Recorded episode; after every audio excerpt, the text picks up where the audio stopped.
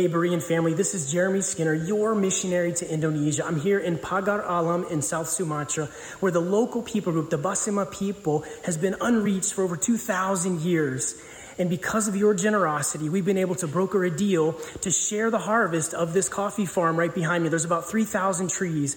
And because of this, we've been able to set up a business as mission platform where we're able to, to have a local Indonesian believer gain permission to live and work in this area. And through that, he's able to share the gospel, bring the good news of Jesus Christ to people who have never heard it before. I just wanted to take a minute to thank you so much for helping to make this possible. We could not do this without you. We're honored to be your hands extended to Indonesia. God bless you guys, and thanks so much.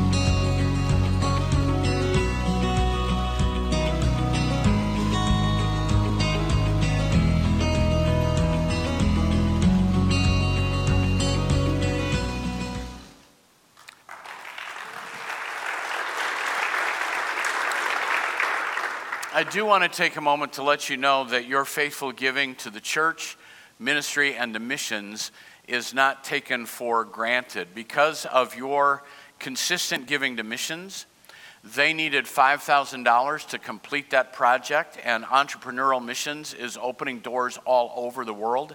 And uh, so we wanted to team with them, and we were able to give $5,000 to finish the project without a special offering because of your generous giving to the work of the kingdom. So give yourselves a hand and give God praise.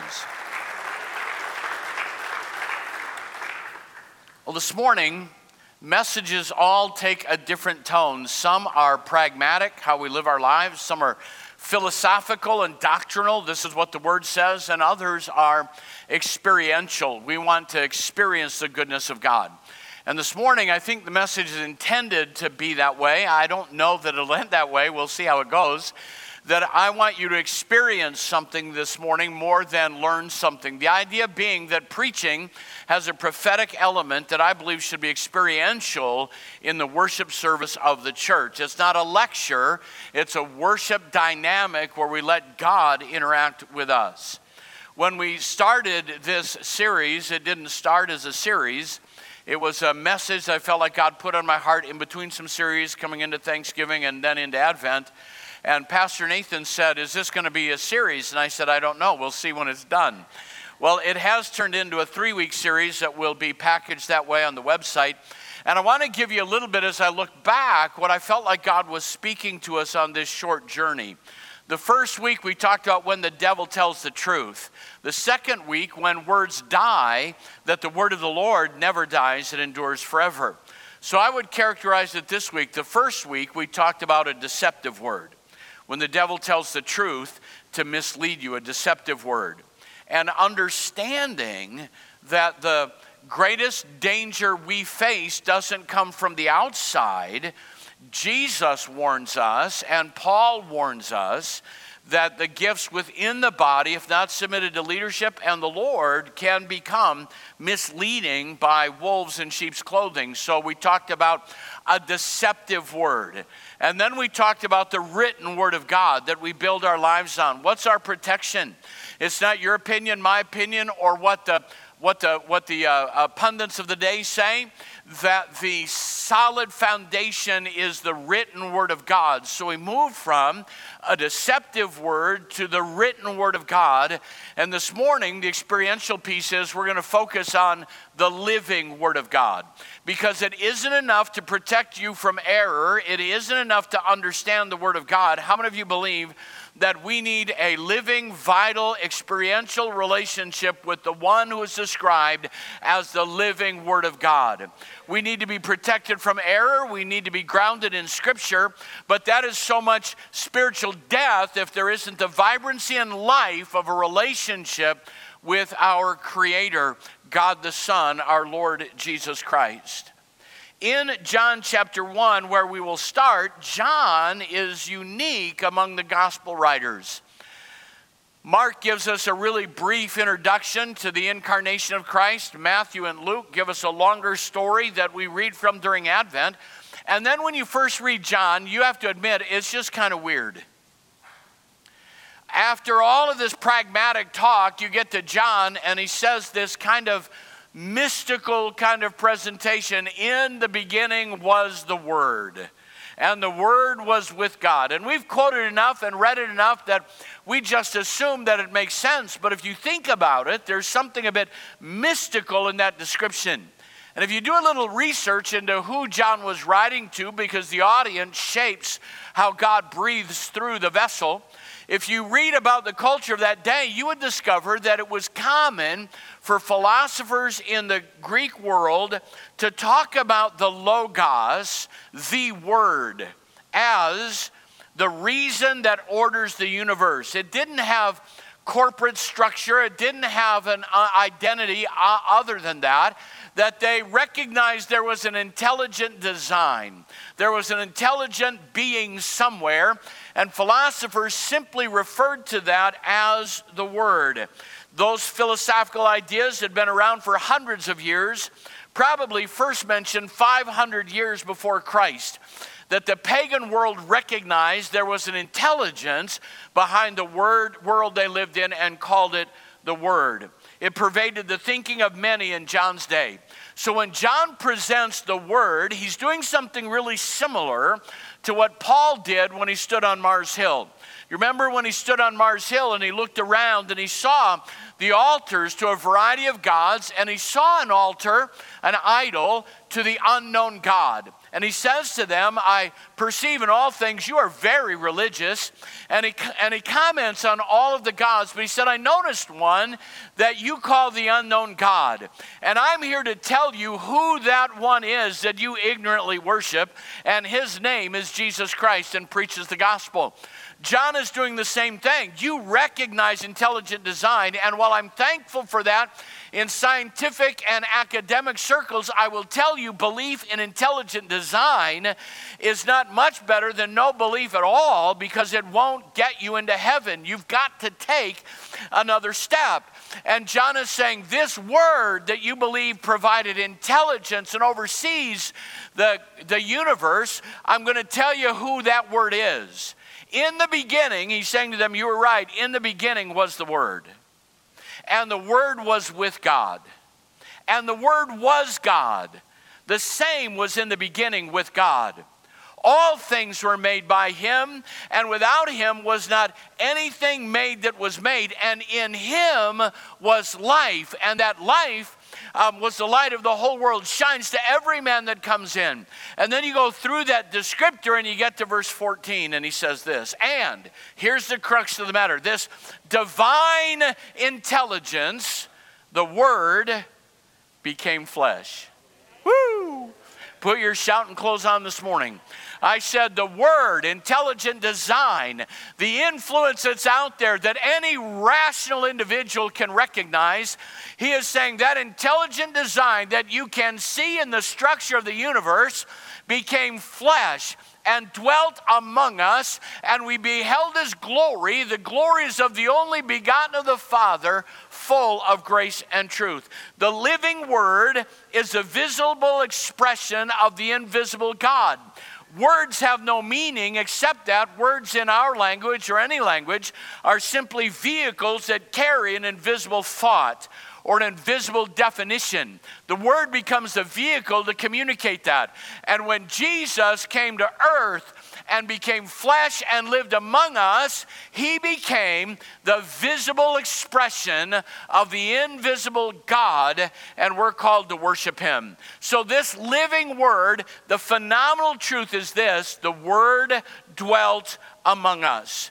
Jesus came to tabernacle among us. That word dwelt is a similar word, though not the same, is a similar word to the Old Testament tabernacle. What was the point of the Old Testament tabernacle?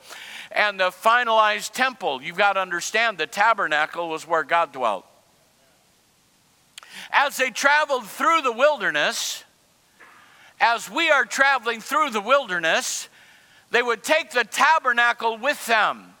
The tabernacle had three compartments. One is called the outer court, where you would have a gate to come in. That's why the psalmist says, Enter his gates with thanksgiving and his courts with praise, because that's where the practical worship would take place. You'd be confronted by the brazen altar where they would give holocaust, burnt offerings to God, and then the laver, which spoke of the cleansing of the Spirit, the washing of the Holy Spirit. All of that happened out in public. It was their physical expression of worship. And then there was another compartment covered by uh, curtains or coverings that you couldn't see in. And if you stepped into the curtain, the first place you saw was called the holy place. The holy place is that part that wasn't seen. It had three articles of worship in there. It had the table of showbread that speaks of the emotion of man. It had the altar of incense, which speaks about the will of man. And it had the candlestick, which speaks about the intelligence of man.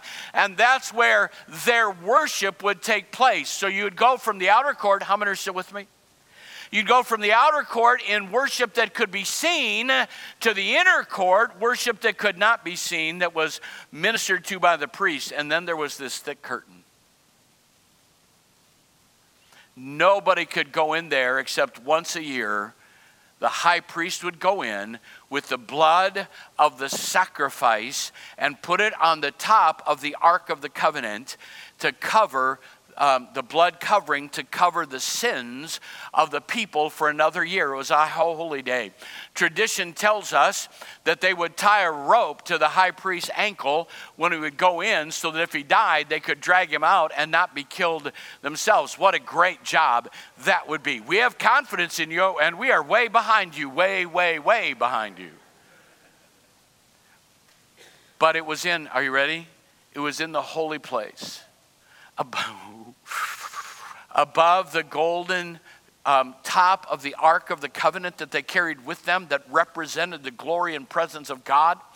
One man touched it in an unholy way, and God smote him on the spot.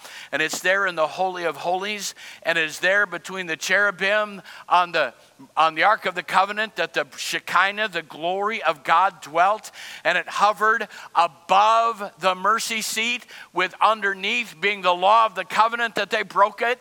And what covered the Shekinah of God from the brokenness of the law was a blood covering. And I'm telling you what, they would have understood this word dwelt among to come from the picture of the Old Testament tabernacle, and they would hear that Jesus came to tabernacle among us, to dwell among us, that the Shekinah glory of God had moved out of the Holy of Holies and out of the holy place into the presence where people lived, and the veil was torn, and there's access with God because Jesus is the presence of God, the glory of God, the Shekinah of God, and God sent His Son to be the fulfillment of the tabernacle among us. He wanted to be the glory of God with us. John saw it clearly and calls us to that, that he dwelt among us. Do you know that God's desire from the beginning of creation was to dwell with you? And how many of you know it's different to dwell with someone than to have someone in the neighborhood? There are people that dwell at my house. Well, right now it's two of us. But dwelling together is different than neighboring together. Dwelling together is different than sharing a hometown. You're doing life together, you're experiencing life together. And I, I have to correct something I've said, but God created Adam and Eve and placed them in the garden. And I've said that in the cool of the day, God walked with Adam and Eve and communed with them. But the Bible doesn't really say that. Here's what it does say After Adam and Eve partook of the fruit of the tree of the knowledge of good and evil, the Bible says that they heard the voice of God as he moved through the garden in the cool of the day. And he says, Adam, where are you? Now, I think it's a fair implication that they recognized the sound of God in the garden that it was common for God to dwell with them in the cool of the day. And I don't know how often that happened or whether it happened every day, but where it says in the King James, they heard the voice, others say they heard the sound. That Hebrew word means joy and music and celebration. It spoke of a party, frivolity in the positive sense that God apparently came in the cool of the day to do what? To dwell with Adam and Eve. And there was music in the presence of God and the glory of God because God's desire, even in creation, was that He would dwell with us. Shout now, somebody. I'm, I'm preaching good stuff this morning. I'm telling you what. He wanted to dwell with us, and not because of my technique, but the Word of God is alive and real and vibrant. And God's desire at the very beginning, when He created Adam and Eve and put them in the garden, was to have a creation that He could, are you hearing me this morning? That He could dwell with. Not that He would send letters to or that they would read about or go to church to learn about, but that He would dwell with us and do life with us. That was His plan in the beginning. Adam, where are you? shows us what sin does. And it immediately separated them from God. And it's the first time we read about man being afraid because sin brings fear, sin brings separation. And God isn't saying, Adam, where are you? because he didn't know where he was. He's saying, Adam, where are you? because you're not in the place of fellowship. You're not in the place where I meet with you. You're not in the place where we share fellowship together. I'm calling you out, Adam. I can come find you, but I need you to come where I am. Because nothing changes till we come where He is. God's desire was to dwell in the very beginning with us. Dwelling with us we'll see in a little while is the fulfillment of God's plan of mankind and creation. God's plan will be filled in Revelation by dwelling among us. In fact, this word, the word was made flesh and dwelt among us, that specific word in its framework is only used in one other book of the Bible. It's only used in the book of Revelation. John has a message for us that God wants to dwell with us. He wants to dwell among us. And here's how it gets fulfilled Revelation chapter 21, verse 3. And I heard a loud voice from the throne saying, This is how it's all going to wind up when God's timetable is fulfilled. I heard a voice from the throne saying, Now, now, now, the dwelling of God, the tabernacling of God is with men, and he will live with them and they will be his people, and God himself will be with them and be their God. God's beginning, hear me, God's beginning plan and his ending fulfillment was to dwell with us. Come on, help me this morning was to dwell with us. He created us, and everything in between is to bring us back to the place where it is fulfilled that God will dwell with us. And I want you to know that that is our calling today. Not to just go to church and learn and read, as important as those things are, or to do the right things or to serve the community, but God help us if our religion is only pragmatic, if it's only academic, it's got to be experiential that He walks with me, come on, and He talks with me and He tells me that I'm His own. I don't care what prayer you've prayed. I don't care what book you've read. I don't care what scripture you can quote. I want to know did you walk with him this morning? Did he come with you to church today? Is he going to lunch with you when you leave this place? Is he walking with you on Monday, Tuesday, Wednesday, Thursday? Because the desire of God is to walk with us and dwell with us. That's what Paul means when he writes about praying without ceasing, that you're in dialogue with God. I've used this illustration often, but can you imagine what my marriage would be like if I said to my wife, on Monday, Wednesday, and Friday mornings, I'm going to give you an hour where we can talk together, but leave me alone the rest of the time? That's called sleeping with one eye open.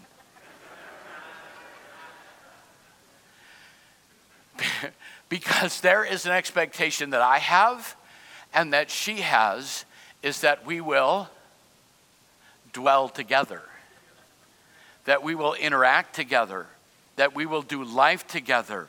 And there are times where we can spend it together, but I will tell you this I haven't asked her this, but for me, there's never a time that we're apart that we're not together in my heart. Is anybody hearing me this morning? We, not, we, we, we may not be in the same place geographically, but we're in the same place relationally. And when that gets out of alignment, I need to get back and I mean, we need to correct that. because it's dwelling together. Do you know why the disciples were called and became apostles? How did they move from these fishermen and businessmen and became the great men that they were? You say, well, it's because Jesus taught them he was a rabbi. No, you just got to read the text. Listen to what Mark tells us that he appointed 12, designating them apostles. And what was the first requirement to be an apostle? What did Jesus want? Why did he pick them? That they might be with him. Apostolic ministry is about being with him. Moving from being a fisherman to being a disciple is being with him. And once they had been with him, then he wanted to send them out to preach. You can't do ministry, you can't serve your community if you're not taking time to be with him. He came to dwell among us. He came to dwell among us. Now, second, I want you to know this morning, and I hope to rattle a few cages a little bit. The word of faith is near you. The word of faith is near you. I'm going to challenge some misconceptions that some believers have in this concept of dwelling together with God in Romans chapter 10 that we cite often about people coming to faith in Christ, the context is about the source of our righteousness. Where does it come from? I was in a meeting recently. People were talking about various things they were doing and exploring. And there was a mental health professional who shared that our anxiety and fear comes from self righteousness thought, well, that's an interesting concept. He said, people who are anxious and have fear and mental health issues, unless they're diagnosable, there's a whole other element, I grant you that, but are trying to create their own peace. And when something is wrong, they assume that they have done something wrong and can't get to a place of peace. And he said, We fail to understand that our peace doesn't come from how we behave, our peace comes from Christ. And that many evangelicals are driven by a mindset of self righteousness that I have to do everything right in order to have the peace of God. And the peace of God that passes all understanding will keep your hearts and minds through what? Through Christ Jesus, not through human effort. Paul is dealing with that. And he says to them, Are you righteous by faith or by the works of the law? We are all in trouble when we seek to establish our own righteousness by our righteous behaviors, and trying to achieve your own righteous is its own special kind of prison because you can never measure up. So here's the point. You ready? Righteousness is not a faraway, works based journey. Righteousness is not a far away, a far off, works based journey. And he deals with that this way in Romans chapter 10 as he's talking to them about righteousness. And he says, with the argument that would have been, well, what are we going to do? Are we going to go to heaven and bring him back? Are we going to go into the depths and bring him up? Do we have to go to heaven and bring him here? Do we raise him from the dead? Because if works faith is based, I mean, if righteousness is based on faith, it's a long journey. We can't see him anymore. He's not here anymore. And I thought as I read that this week, how many excuses have I heard about performance based righteousness that it's too far for me to reach? I don't think I can ever get there. It's a long way away from me. I don't know how I will ever be righteous, and you won't in your own effort. You don't have to go to heaven to find him. You don't have to go to the grave to bring him up. Here's what he says. People say, I, it's just so hard. I don't know if I can believe. I don't know if I can get there. And this is what Paul says. Really? The word of faith, which is faith in Jesus, the word of faith is right on your lips. Don't tell me how far away it is. Understand it's right on your lips. Well, I just don't have a lot of faith. Stop it. The word of faith is right on your lips. I don't know if I can trust him. Oh, the word of doubt is also right on your lips. What's on your lips?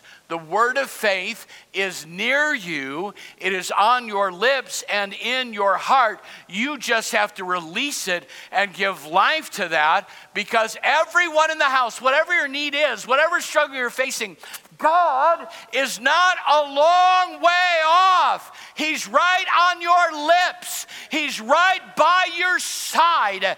He is in your heart. And what you need isn't a work it up believing, it's a trusting in the one who is our righteousness. The word of faith is near you. It's near you. Quit looking a thousand miles away to some kind of performance drive and recognize He's right here. I said He's right here. Righteousness is not a faraway journey, the word of faith is near you. And he cites the Old Testament. And I want to read to you the context of the, of the reference that Paul makes to the word of faith being near you. He's talking to them in Deuteronomy. Um, now, what I'm commanding you today, as Moses is speaking to them, now what I'm commanding you today is not too difficult for you or beyond your reach. Whew, that'll preach. I'm saying that this morning. The demands of the Word of God, the messages that are preached here and around you, it's not hard for you. But you don't know what I'm going through. It's not hard for you. You're making it hard, but it isn't hard. Now, what I'm commanding you today is not too difficult for you or beyond your reach. It is not up in heaven so that you have to ask, Who will ascend into heaven to get it and proclaim it to us that we may obey it? Nor is it beyond the sea so that you have to ask, Who will cross the sea to get it and proclaim it to us so that we may obey it? No. This is Old Testament. No. The word is very near you. It is in your mouth and in your heart so that you may obey it. Listen to me. You have the key to your victory. Come on, some shout now. You have the key to your victory. It's not someone else's problem. It's not some journey you need to go on. It's not a pilgrimage you need to take to Mecca or the Holy Land. It's right here. It's not hard. It's right near you. The key is in your hand. You just need to begin to use it and believe in it. It isn't hard to believe when you quit believing in your ability to believe and start believing in a supernatural God and the veracity and truth of what He has already said. The living word is ever present. So he came to dwell among us. The word dwelt among us. The word of faith is right near you. And here's the good news it's this same word of God that's coming back again. Don Brank would say, Put your shouting shoes on now, church. I'm telling you, he's coming back. I know it's not popular. and I know that those doctrines are being wrestled even in our own circles. I've heard recently Assemblies of God preachers refer to the rapture as escapism. And I'm telling you, it's not escapism, it's my blessed hope. And I don't want to weary or tire or back up because it's falling into a place of disfavor in some secular materialistic mindsets, even in our own circles. I'm telling you that they said, This same Jesus, which was taken up from you, shall so return in like manner as you've seen him go. He's coming back. He said he would. He's coming after me. And I'm listening for a shout. I'm listening for the trump to sound. And I want to be ready when he calls my name. Do you believe it's true? Oh, absolutely. It gets me up in the morning. It puts me to bed at night. It walks with me through the day. This could be the day. This could be the day he's coming back. Joe Biden's not in charge. Donald Trump's not in charge. The Republicans aren't in charge. The Democrats aren't in charge. The independents aren't in charge. God the Father is in charge. And the Word of God is coming back one of these days. He's coming back. Yeah, I believe it. Call me ignorant, call me simple, call me whatever you want, and I'll call you goodbye. goodbye, world, goodbye. Don't you weep for me. He's coming back a second time. Now, we have to understand this. He is coming back first secretly. There's a catching away of his bride. and we could talk eschatology, and I'd love to talk to you about eschatology and how I don't believe that our typical. Uh, uh, our typical Tim LaHaye eschatology is necessarily exactly accurate. I'm telling you, I do believe the Antichrist will come and rule and reign on the earth, and I do believe that we'll be gone before that happens because Jesus isn't going to allow his bride to be abused. He's going to take her out before that happens. Now, that doesn't mean we won't have trouble. In this world, you will have tribulation. We will live through the time that Jesus talked about the beginning of sorrows. And it gives us a hope that we will spend eternity in heaven. But I'm telling you what, I'm telling you what, Paul made it really clear in 1 Thessalonians chapter 4 for the Lord himself shall descend from heaven with a shout, with the voice of the archangel and the trump of God and the dead in Christ shall rise first, then we which are alive and remain shall not prevent those that are asleep, but will be gathered together them with the clouds to meet the Lord in the air, and so shall we ever be with the Lord. He's coming back. He said he would, and there's going to be a secret catching away. Now, I know we say, well, all the, you know, all the planes veer off their courses in the courtroom, no debate. I don't think there's that many believers. In fact, I have a paradigm I can present to you to show you that we'll be gone, and they won't even know that we're gone or why we're gone, and they won't blame it on UFOs or aliens. I'm just saying to you, don't expect a great revival when the church is taken out, because when the presence of God is here through the church and people are ignoring it, you think they're going to respond because a bunch of us disappeared? They're going to blame it on something go on in their own self will and ignorant rebellion that they're in now. But I'm telling you, the truth of the matter is, if you're believing that Jesus is going to come, that's not a escape escapism, that's passion for evangelism because I want everyone to get in the ark before the door shuts. Come on. Yes, I believe that. But I also believe after that, marriage supper of the Lamb, rewards measured out, the judgment seat of Christ, all that'll be happening during that tribulation period in heaven, that he's coming back publicly. Every whoo, every eye will see him.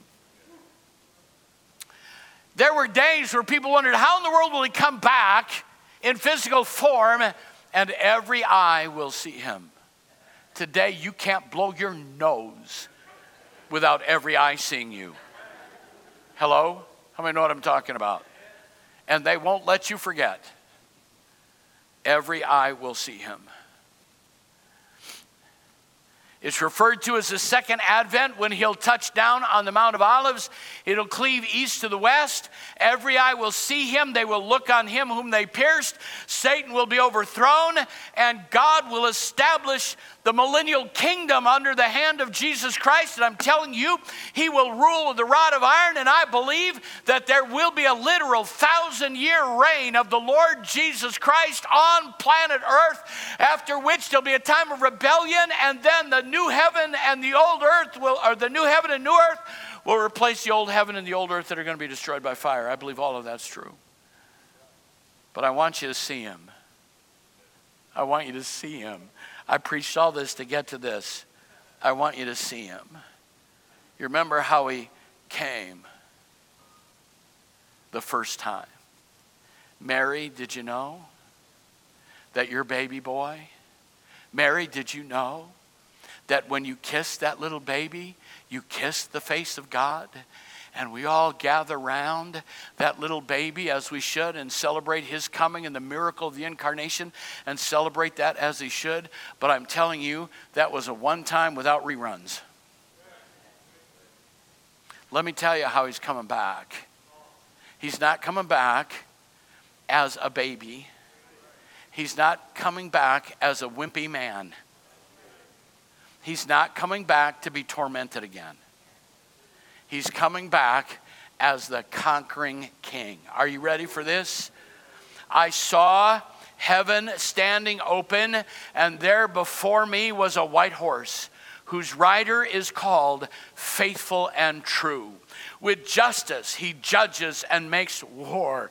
His eyes are like a blazing fire. On his head are many crowns, and he has a name written on him that no one knows but he himself. And how will you know him? Because he's dressed in a robe dipped in blood. That's my Savior. That's my Savior. He's coming back with the covering of the blood. And what is his name? His name is the Word of God. In the beginning was the Word, and the Word dwelt among us. And I'm telling you, that same Word of God is coming back again as the conquering King. He is coming back. Woo! The armies of heaven followed him, riding on white horses and dressed in fine linen, clean and white. Out of his mouth comes a sharp sword with which to strike down the nations. He will rule them with an iron scepter. He treads the right winepress of the fury of the wrath of God. And on his robe and on his thigh, he has this name written. Remember, crown on his head, a vesture dipped in blood. His name is the Word of God. But he comes back with this identifier He is the King of kings, and He is the Lord of lords. Who's coming back? The conquering King, the Word of God, to set up God's final earthly kingdom. The living Word will be the eschatological fulfillment of the plan of God. As the Word, He dwelled among us. As the Word, He's abiding near us. And as the Word, He's coming back again. Oh man, if you don't feel something going on on the inside, you need to give your life to Jesus because He's coming back again.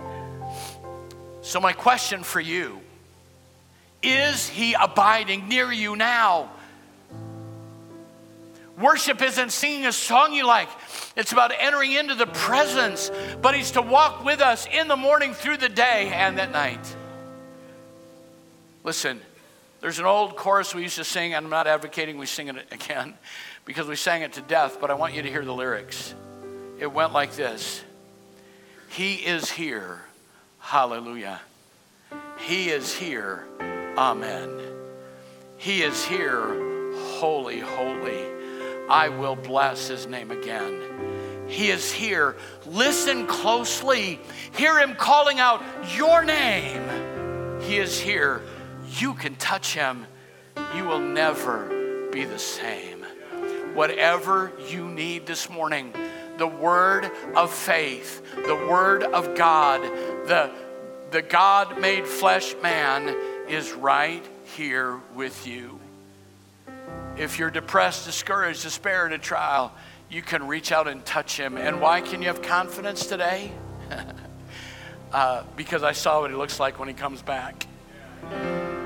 And I, would you stand with me? And I want us just to celebrate him and just love him and give him praise this morning. He is here. The Word of God wants to dwell with us. The Word of God is here among us. And the Word of God is coming back again. He's worthy of our praise. Let's magnify him. You were the Word at the beginning, one with God. Most High.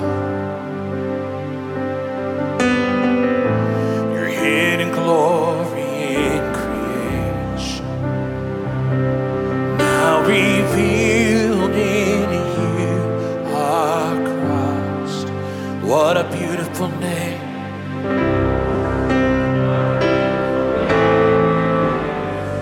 The name of Jesus Christ, my King.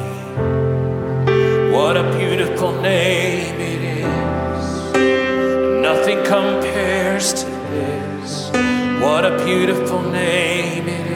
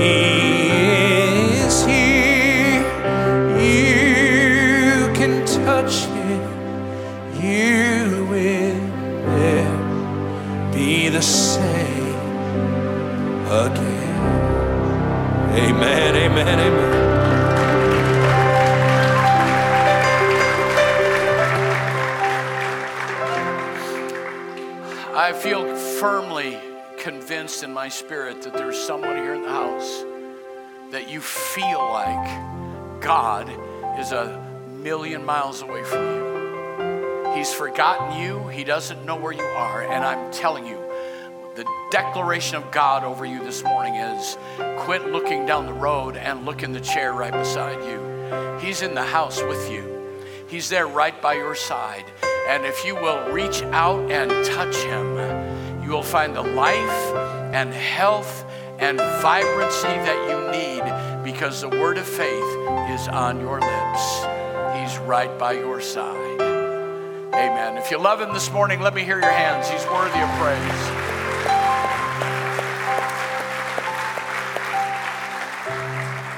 Thank you so much for your faithful commitment to serving God and working in His kingdom. Thank you for your financial giving. It's the fuel that the machinery of ministry runs on. We need the anointing for anything to happen, but the engine is fueled by your giving. Thank you for that. We appreciate it so, so much. Amen. God bless you, and let's celebrate the God who walks with us all through the day. God bless.